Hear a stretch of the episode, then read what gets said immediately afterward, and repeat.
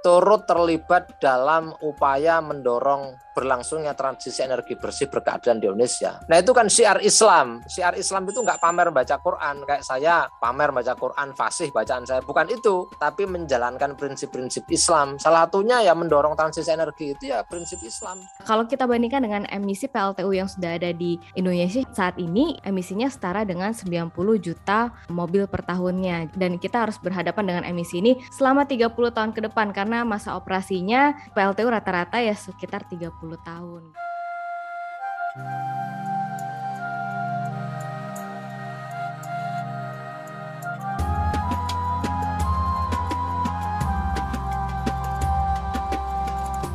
Assalamualaikum warahmatullahi wabarakatuh. Kamu lagi dengerin podcast Ramadan Vibes. Saya Reski Mesanto. Gimana puasanya? Mudah-mudahan lancar ya, dan semua aktivitas yang kita lakukan membawa kebaikan buat sesama dan juga alam. Kita tahu bahwa krisis iklim ada di depan mata dan upaya menyelamatkan bumi dari pemanasan global itu adalah tanggung jawab kita bersama. Salah satunya dengan penggunaan energi bersih dan terbarukan. Apa aja energi terbarukan yang bisa dipilih sebagai alternatif? Apa saja energi terbarukan yang juga bisa jadi opsi? Dan harganya mahal nggak sih? Dan untuk membahasnya di episode kali ini, saya akan ajak Anda untuk ngobrol bareng tiga narasumber saya. Yang pertama ada Mas Roy Murtado. Dia ini dari pesantren ekologi Mishkat Al-Anwar Bogor. Assalamualaikum Mas Roy. Ya, assalamualaikum. Kemudian ada juga Mbak Adila Isfandiari. Mbak Adila ini adalah juru kampanye iklim dan energi Greenpeace Indonesia. Mbak Adila, assalamualaikum. Assalamualaikum Mas Reski, selamat siang. Waalaikumsalam. Kemudian ada juga Mbak Amalia Narya, perwakilan dari komunitas Solar Gen. Assalamualaikum, halo semuanya. Waalaikumsalam. Halo Mas. Dan di episode kemarin kita udah ngebahas apa aja aksi yang bisa kita lakukan untuk menjaga bumi. Penggunaan energi terbarukan juga termasuk salah satunya. Nah sebenarnya sumber energi terbarukan sejatinya berlimpah, tapi kenapa sih pemanfaatannya belum maksimal? Kenapa nih Mbak uh, Adila? Menarik ya kalau kita bicara soal energi bersih dan terbarukan. Nah, tapi sebelum kita ngobrolin kenapa mm-hmm. pemanfaatannya belum maksimal, mungkin kita bahas dulu kali ya potensinya gimana. Nah, jadi potensi energi terbarukan itu begitu besar di Indonesia. Nah, totalnya itu mencapai empat ratus empat puluh dua gigawatt atau sekitar tujuh kali dari kapasitas listrik yang kita gunakan se-Indonesia saat ini. Nah, tapi baru kita manfaatkan sekitar dua persennya aja. Jadi banyak banget ya yang belum kita manfaatkan. Nah, yang potensi terbesarnya itu adalah potensi energi surya atau energi matahari. Nah, saat ini kita baru memanfaatkannya sekitar nol koma satu persen dari energi matahari yang kita miliki di Indonesia. Jadi akan sangat mubazir gitu ya. Terus tadi Mas Reski juga udah bahas nih harganya gimana ya. Mm-hmm. Nah, ternyata harganya pun terus menurun gitu ya. Jadi kalau kita lihat di global aja, tren harganya itu sudah turun sekitar sembilan puluh persen dalam sepuluh tahun terakhir. Begitu juga dengan energi tadi energi matahari, energi angin juga mengalami penurunan harga tujuh puluh persen dalam sepuluh tahun terakhir gitu ya. Jadi kalau kita bicara harga pastinya sangat bersaing dengan energi batu bara atau energi fosil lainnya, karena kan kalau energi fosil lainnya kita harus beli gitu ya energinya, sedangkan kalau energi matahari atau angin itu kan kita langsung ada ya di alam, jadi kayak anugerah dari Allah gitu ya, tinggal kita gunakan dan harganya juga murah. Nah tapi balik lagi nih ke pertanyaannya Mas Reski, kenapa ya pemanfaatannya belum maksimal gitu. Nah karena ya arah kebijakan dan dukungan pemerintah saat ini tuh masih berat mendukungnya itu ke energi kotor batubara. Jadi walaupun ya sangat berlawanan ya dengan rekomendasi global ya, misalkan P B B sudah merekomendasikan ya negara-negara harusnya melakukan penutupan delapan puluh persen pembangkit listrik tenaga uap batubara di tahun dua ribu tiga puluh, bahkan kita harus meninggalkannya di tahun dua ribu empat puluh untuk mencapai target iklim kita. Tapi ya, Indonesia dengan uh, semua kebijakannya kita malah mau membangun tiga puluh sembilan P L T U baru gitu ya. Jadi gede banget nih uh, yang masih mau kita bangun gitu ya. Sedangkan kalau kita bicara emisinya bagaimana ya, emisi P L T U yang baru tadi itu akan setara dengan emisi empat puluh juta uh, mobil per tahunnya. Jadi gede banget. Nah, kalau kita bandingkan dengan emisi P L T U yang sudah ada di Indonesia saat ini, itu emisinya setara dengan sembilan puluh juta mobil per tahun. tahunnya. Jadi, dan kita harus berhadapan dengan emisi ini selama tiga puluh tahun ke depan, karena masa operasinya itu P L T U rata-rata ya sekitar tiga puluh tahun gitu. Jadi, ya itu tadi balik lagi ya, gimana ya nasib energi terbarukan kok nggak, walaupun berlimpah kok nggak terlalu dimanfaatkan ya, karena tadi space-nya habis untuk P L T U, karena P L T U kan kapasitasnya gede-gede nih. Nah, jadi kalau energi terbarukan mau masuk ya nggak ada ruang lagi gitu ya, apalagi kita kondisinya sekarang lagi kelebihan supply, jadi makin sulit nih energi terbarukan untuk masuk gitu, Mas Reski. Oke Mbak Adila, ada yang menarik nih, tadi kan Mbak Adila juga sempat sebutkan ada sumber energi terbarukan yang bisa dimanfaatkan bebas, itu karena anugerah dari Allah seperti sinar matahari, angin. Nah kalau kita bicara dua hal itu, mana sih Mbak yang potensial dan mungkin terus dikembangkan di Indonesia saat ini? Iya, pastinya yang sangat potensial kalau kita lihat dari tadi ya, uh, potensinya paling besar adalah energi matahari gitu. Kita baru memanfaatkannya nol koma satu persen aja, sedangkan kita adalah negara tropis gitu ya. Jadi ya pastinya potensi itu sangat besar untuk dimanfaatkan di Indonesia. Apalagi tadi uh, harganya terus menurun. Lalu kalau kita bicara tentang bahan bakarnya, karena matahari anugerah Allah ya, tinggal kita nggak usah susah-susah lagi untuk beli atau perang harga gitu ya untuk mendapatkan yang uh, murah. Di saat harga apalagi batu bara sekarang mahal gitu ya, di mana-mana krisis energi terjadi kan. Jadi kalau kita bicara soal energi terbarukan ya, ini juga salah satu jalan nih untuk kita berdaulat energi ya Indonesia ini gitu, Mas Reski. Oke. Nah Mbak Amel, penggunaan energi terbarukan ini kan bisa dibilang menjadi salah satu solusi karena krisis lingkungan bumi yang dihadapi sekarang. Tapi banyak yang bilang penerapan energi yang terbarukan ini membutuhkan teknologi yang tinggi, sehingga at the end biayanya juga cukup tinggi. Apakah biaya ini menjadi persoalan utama untuk kita menghindari penggunaan energi baru dan terbarukan ini? Jadi sebetulnya emang benar kalau penerapan energi terbarukan, salah satunya adalah solar panel, ini memang mahal dibandingkan energi yang lain. Karena ya tadi yang Kadila jelaskan juga sebelumnya, energi terbarukan ini tuh bersaing dengan energi fosil. Sementara ya energi fosil itu dipatok dengan harga yang lebih murah gitu kan. Jadi makanya mindset warga tuh, ini energi terbarukan solar panel ini tuh mahal-mahal gitu kan. Padahal ternyata mahalnya itu hanya di awalnya saja, atau bisa kita bilang sebagai investasi awal gitu kan. Terus juga kalau ngomongin soal mau instalasi solar home systemnya di rumah sendiri, itu tuh ada tiga sistem sebetulnya. Nah, tiga sistem ini tuh terdiri dari sistem on-grid, terus yang kedua ada sistem off-grid, dan yang ketiga ada sistem hybrid. Nah, sistem on-grid ini tuh terbilang lebih murah dibandingkan sistem lainnya. Tapi balik lagi komponen yang kita gunakan atau brand atau misalkan alat yang kita pakai. Dan kan biasanya yang lebih mahal itu tuh kayak misalkan solar panel lebih mahal itu karena kita dapat dari Eropa misalkan, terus ada yang dapat dari Cina lebih murah gitu kan, dan itu tergantung kualitas atau barang yang kita pakai sendiri gitu. Kalau tadi kita sudah mendengarkan apa yang disampaikan sama Mbak Adila tentang energi terbarukan ini, bahkan ada sumber energi yang sebetulnya bisa kita manfaatkan secara gratis karena itu merupakan anugerah dari Allah. Salah satunya adalah penggunaan sinar matahari. Dan ternyata nih teman-teman, di salah satu pesantren di daerah Bogor sudah menerapkan energi terbarukan ini, energi surya seperti yang tadi dibilang sama Mbak Adila juga. Nah, mungkin Mas Roy boleh menceritakan bagaimana Mas di sana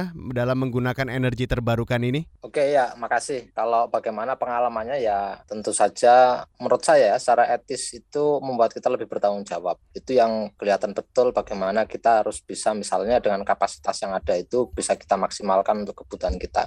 Jadi nggak sembrono, orang pakai energi itu menjadi bisa lebih bertanggung jawab. Ini kebetulan kami pakai off-grid ya. Jadi pakai baterai memang di awal lebih mahal ketimbang misalnya pakai on-grid atau yang hybrid tadi itu.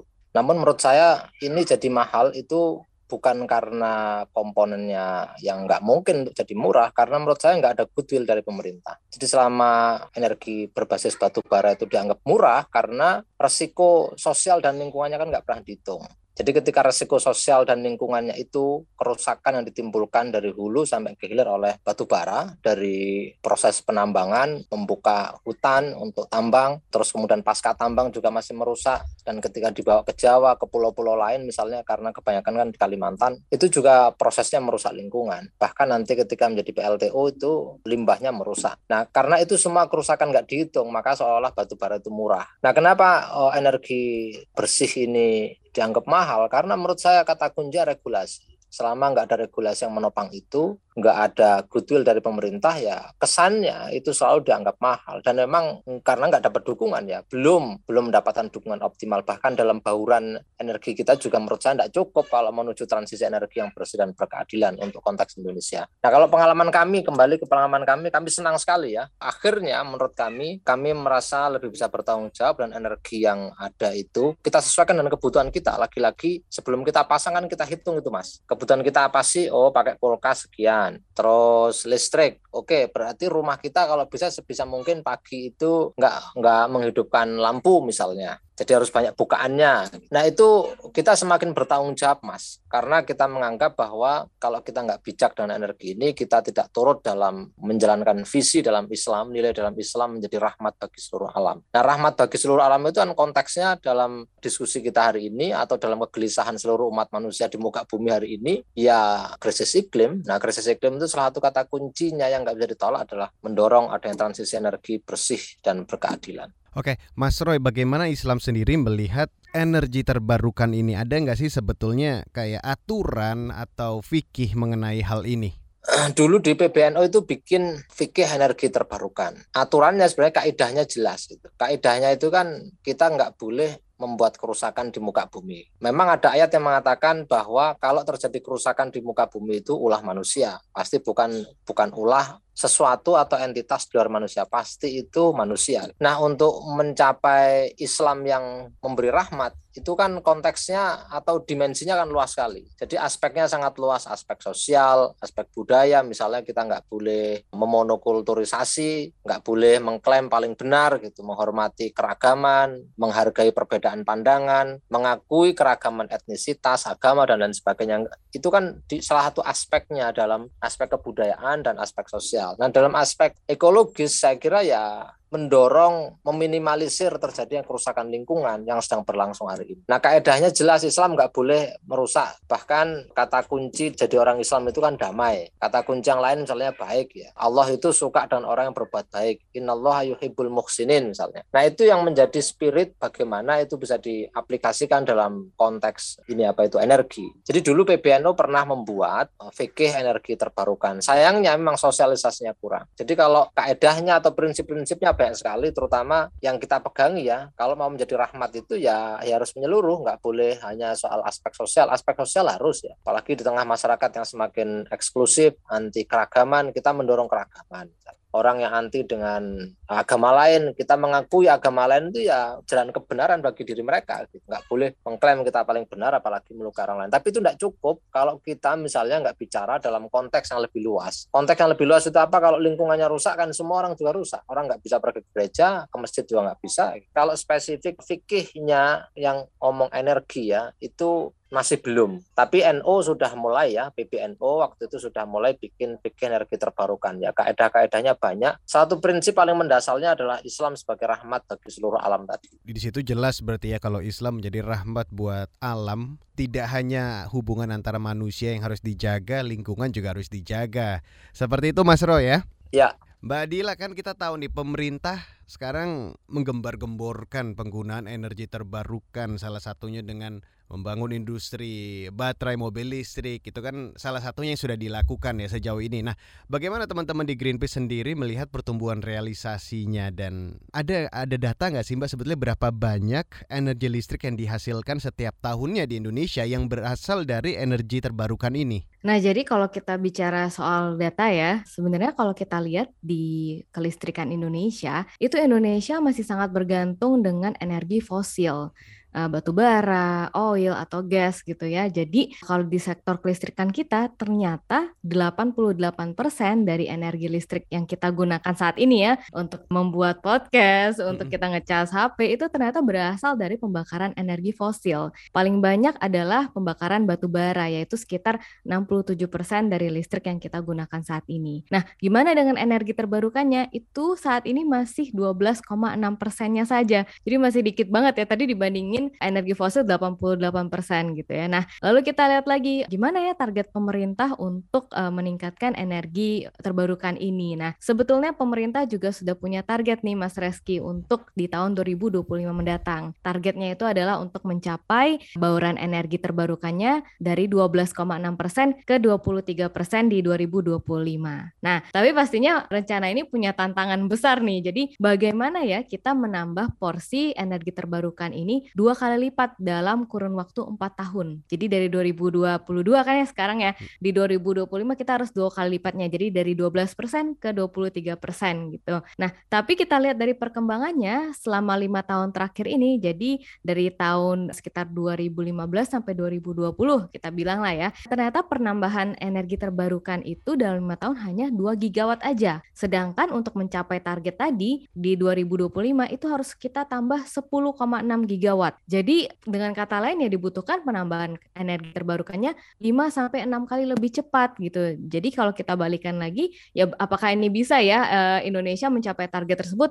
Karena saat ini tadi uh, uh, pemerintahnya sendiri belum terlalu mendukung energi terbarukan, masih terlalu support ke energi fosil. Jadi ini yang kita pertanyakan lagi nih, apakah bisa kita mencapainya? Nah, itu kan kalau kita bicara di lingkup yang besar Indonesia. Tapi saya tertarik untuk ngobrol dalam lingkup yang mungkin lebih kecil tentang apa yang terjadi di pesantren ekologi Mishkat Al-Anwar Bogor. Ini kan sudah menggunakan energi terbarukan nih, Mas Roy. Boleh nggak Mas diceritain berapa banyak listrik yang dihasilkan di pesantren Anda setiap harinya dengan menggunakan energi terbarukan yang diterapkan saat ini? Nah itu sayangnya itu kurang dihitung gitu, hmm. nggak tahu itu, eh, fluktuatif ya karena pakai masih energi matahari, jadi nggak nggak nggak pernah persis pernah dihitung gitu berapa gitu. Kalau pas musim hujan tentu saja menurun ya, tapi kalau pas musim cerah gitu ya pasti suplainya lebih besar. Mas Roy, jujur-jujuran nih, kira-kira nih pada saat sekarang sudah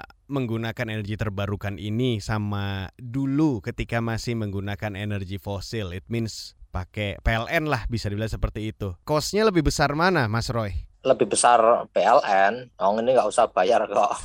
Apalagi kalau off grid ya, kita mm-hmm. mulai dari awal terus ya sudah. Selama kita maintain-nya bagus, kita pakai, kita rawat dengan baik ya jauh lebih murah. Kalau mau agak murah di awal sebenarnya pakai sistem on grid ya. Mungkin nanti kawan-kawan dari Greenpeace sama Solar Generation bisa nambahi itu. Jadi kalau pakai on grid mungkin eh, biaya awalnya lebih murah ya, karena nggak harus pakai baterai. Kalau kami kan kebetulan karena pakai baterai. Mas Roy, boleh kasih bocoran nggak dulu pada saat men-set alat ya di awal ya, men-set alat itu butuh kosnya berapa Mas Roy? Nah itu nggak terlalu mahal ya, hmm. yes, kisaran seingat saya waktu itu sama teman-teman juga sama-sama hmm. teman-teman Solar Generation juga sekitar sepuluh juta kalau nggak salah ya di awal itu, nggak nggak mahal sih sebenarnya. Cuman ya itu saya pikir kalau komponennya itu memang didukung sama pemerintah, ketersediaan di pasar itu melimpah gitu ya, barangnya nggak sulit dicari, saya pikir jauh lebih murah gitu, karena kompetitif kan. Nah, karena sekarang, tapi sekarang harus kita akui peminatnya lebih besar ya. Beberapa kawan-kawan kami di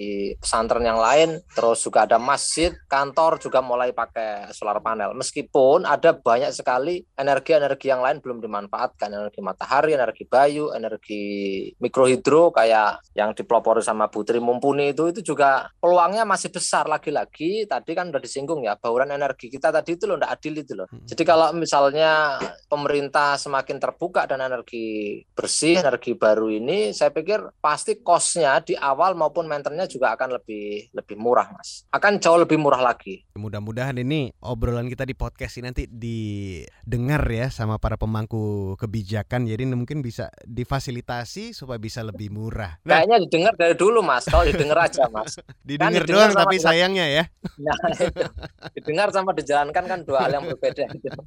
Mas Roy, dengan penerapan energi terbarukan ini, ada gak sih pengaruh penggunaan energi terbarukan terhadap peningkatan kualitas hidup di pesantren saat ini? ya paling enggak kami, ini saya harus bilang dulu ya, tadi kan sudah disinggung soal kaidah ya, paling enggak kami itu sudah merasa, meskipun belum total ya, itu sudah bisa mengamalkan salah satu kaidah jalbul masoleh, wajabul mafasid. Jadi prinsipnya itu mengambil kemaslahatan dan menolak kemafsadatan. Nah kami kan kalau sudah ada yang lebih mas- maslahat ya harus kami ambil, itu prinsipnya akan begitu. Nah jadi secara spiritual nih ya, meskipun belum optimal, kami itu merasa sudah jalbul masoleh, wajabul mafasid gitu. Ini pegangan kaum santri, pegangan orang Islam itu. Nah, ada kaidah lain misalnya ikhtiarul aslahil aslah gitu. Memilih yang lebih maslahat dari yang maslahat. Misalkan ini ya, energi yang kita pakai ini solar panel gitu. Itu kan udah maslahat itu. Tapi kalau ada yang lebih maslahat lagi, kita harus meninggalkannya untuk menuju yang lebih maslahat. Nah, prinsip energi itu ya begitu. Dulu ketika bubble ekonomi ya di negara-negara maju atau booming oil waktu itu, terus kemudian batu bara, disusul batu bara belakangan. Itu kan orang belum, ya mungkin tahu dampaknya, tapi kan belum tahu betapa bahayanya energi kotor nih, betapa mengerikannya kalau itu dilanjutkan, itu mempertaruhkan seluruh kehidupan di muka bumi gitu. Makanya harus pelan-pelan ditinggalkan, paling enggak punya niatnya nih, niatnya tadi itu ya, ikhtiarul aslahil aslah gitu, memilih yang lebih maslahat dari yang maslahat. Oke, energi kotor nih orang ngomong ya, kalau ditinggal semuanya, ditutup semuanya terus apa gitu kan ya. Oke, tapi kan bertahap gitu, bertahap itu jelas, trajektornya jelas. Nah ini kalau trajektornya nggak jelas itu yang bermasalah mas. Jadi menurut saya kualitas hidup menurut kami secara spiritual kami merasa lebih lebih bertanggung jawab, lebih mengerti, dan enggaknya itu turut terlibat dalam upaya mendorong berlangsungnya transisi energi bersih berkeadilan di Indonesia. Nah itu kan syiar Islam, mas, gitu loh. Nah syiar Islam itu nggak pamer baca Quran kayak saya, pamer baca Quran fasih bacaan saya, bukan itu, tapi menjalankan prinsip-prinsip Islam. Salah satunya ya mendorong transisi energi itu ya prinsip Islam. Nah ya, tadi kaidahnya ikhtiarul aslahil aslah. Gitu. Nah ini kan pegangannya atau jalbul masoleh, wadaful mafasid, mengambil kemaslahatan dan menolak kemafsadatan. Kalau energi kotor seratus persen itu bisa dikatakan banyak negatifnya ketimbang manfaatnya, sedikit manfaatnya. Kalau sudah tahu begitu, kita harus berpindah mengambil kemaslahatan. Gitu, Mas. Saya setuju nih sama yang disampaikan Mas Roy nih. Mudah-mudahan sekali lagi ya, gak cuma didengar. Kita balik lagi ke Mbak Amel. Sekarang kita ngomongin tentang tantangan di Mbak Amel. Tantangan apa sebenarnya yang dihadapi untuk memasang atau menggunakan energi terbarukan? Mungkin tadi Mas Roy sudah sampaikan bahwa di awal kalau di pesantren ada kos yang harus dikeluarkan sepuluh juta. Mungkin ada sebagian orang yang bilang itu mahal. Tapi sebetulnya apa tantangan yang realnya gitu Mbak, selain mahal di awal mungkin ya? Jadi sebetulnya kalau dalam sudut pandang Amel sendiri, tantangan yang dihadapi si pengguna atau nanti si pemasang di rekam pisang di rumahnya sendiri itu ya pertama adalah secara teknisnya gitu. Contohnya kayak gini dah, di tempatnya Gisroy ini kan kita kalau nggak salah pasang dua panel yang totalnya itu total dayanya itu sekitar enam ratus watt. Nah di situ oke okay, di panel sih bakal aman secara maintenance, tapi mungkin kita nggak bisa jamin bahwa baterai yang dipakai nanti itu akan maksudnya akan bertahan berapa lama gitu kan. Nah umumnya baterai untuk solar home system ini tuh ya bisa dibilang paling cepat rusak itu lima tahun gitu. Nah ini yang di, yang bisa dibilang kenapa mahalnya itu ya karena kita maintenance-nya itu di sistem off-grid itu mahal gitu. Di lima tahun kemudian apakah kita harus ganti baterai, sementara baterai harga baterai itu sendiri lebih mahal daripada harga si panelnya sendiri gitu. Harga baterai kan bisa kisaran satu sampai dua juta ke atas lah harga baterai. Ada sih yang lebih murah tapi kan kualitasnya balik lagi. Kalau harga panel kita itu aja tujuh harga panel itu tujuh ribu per satu watt peak. Jadi kan yang Gisroy pakai enam ratus kali tujuh ribu berapa lah gitu kan. Itu balik lagi tergantung kualitasnya gitu. Nah ini secara teknis nih yang yang menjadi tantangan. Nah dari secara teknis itu jatuhnya ke secara non-teknisnya gitu. Gimana kita balik lagi ke uh, harga komponen yang kurang affordable gitu kan gitu. Terus juga dari pola maksudnya regulasinya aja masih belum mendukung energi terbarukan gitu. Mbak Amel boleh nggak kasih bocoran misalnya kalau penggunaan untuk rumah tangga gitu, berapa Mbak kalau kosnya di awal biasanya? Ya dikira-kira aja biar teman-teman ada gambaran mungkin kalau yang sudah terpikirkan untuk beralih gitu. Biasanya range-nya di antara lima belas sampai empat puluh juta lebih itu untuk sistem on grid, dan perlu saya tekankan bahwa itu harga itu tergantung satu jumlah daya yang dibutuhkan di rumah, yang kedua tergantung dari komponen yang kita beli, bisa dibilang merek lah gitu kan, kualitasnya yang kita beli kayak gimana gitu. Oke, berarti lima belas sampai empat puluh juta dengan catatan mungkin paling cepat lima tahun itu baterainya kemungkinan harus diganti ya. Worst-nya seperti itu ya Mbak Amel ya. Iya, betul, betul. Mbak Adila, kita melihat apa yang sudah kita obrolin dari awal sampai saat ini, bagaimana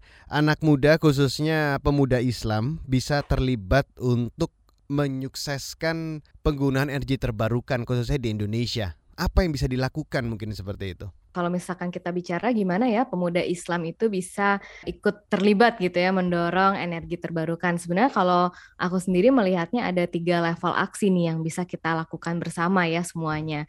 Yang pertama pasti ada di level individu, kita bisa mengurangi jejak karbon kita kayak menggunakan transportasi publik atau hemat listrik, terus hidup minimalis ya karena itu juga bisa mengurangi energi ya yang digunakan untuk produksi barang-barang.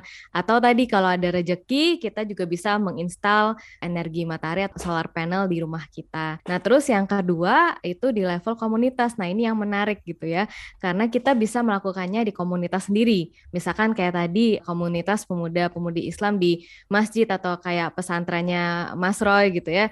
Itu sebetulnya sangat cocok untuk kita melakukan aksi nyata. Misalkan tadi menggunakan solar panel atau bisa dari membangkitkan awareness di komunitas tersebut dengan dakwah atau tadi kan udah ada buku fikih energi terbarukan dari P B N U itu juga bisa lebih dielaborasi gitu ya, dijadikan diskusi sehari-hari gitu. Nah, lalu yang ketiga adalah level kita melakukan gerakan bersama. Jadi aksi yang tadi di komunitas kita itu tidak berhenti di situ, tapi kita harus bawa ke masyarakat yang lebih luas karena kita butuh gerakan dengan skala besar yaitu ya aksi kolektif untuk kita menuntut perubahan sistem melakukan transisi energi. Jadi kalau kita tadi lihat ya dari diskusi kita sebenarnya kita udah tahu bahwa kita itu lahir di era dengan sistem yang sangat bergantung nih sama energi fosil khususnya batu bara gitu ya karena kebijakan pemerintah kita tadi sangat mendukung nih energi fosil tersebut gitu ya. Contohnya ya kalau kita pakai P L N ya delapan puluh delapan persen listrik kita ya dari pembakaran energi fosil gitu ya. Jadi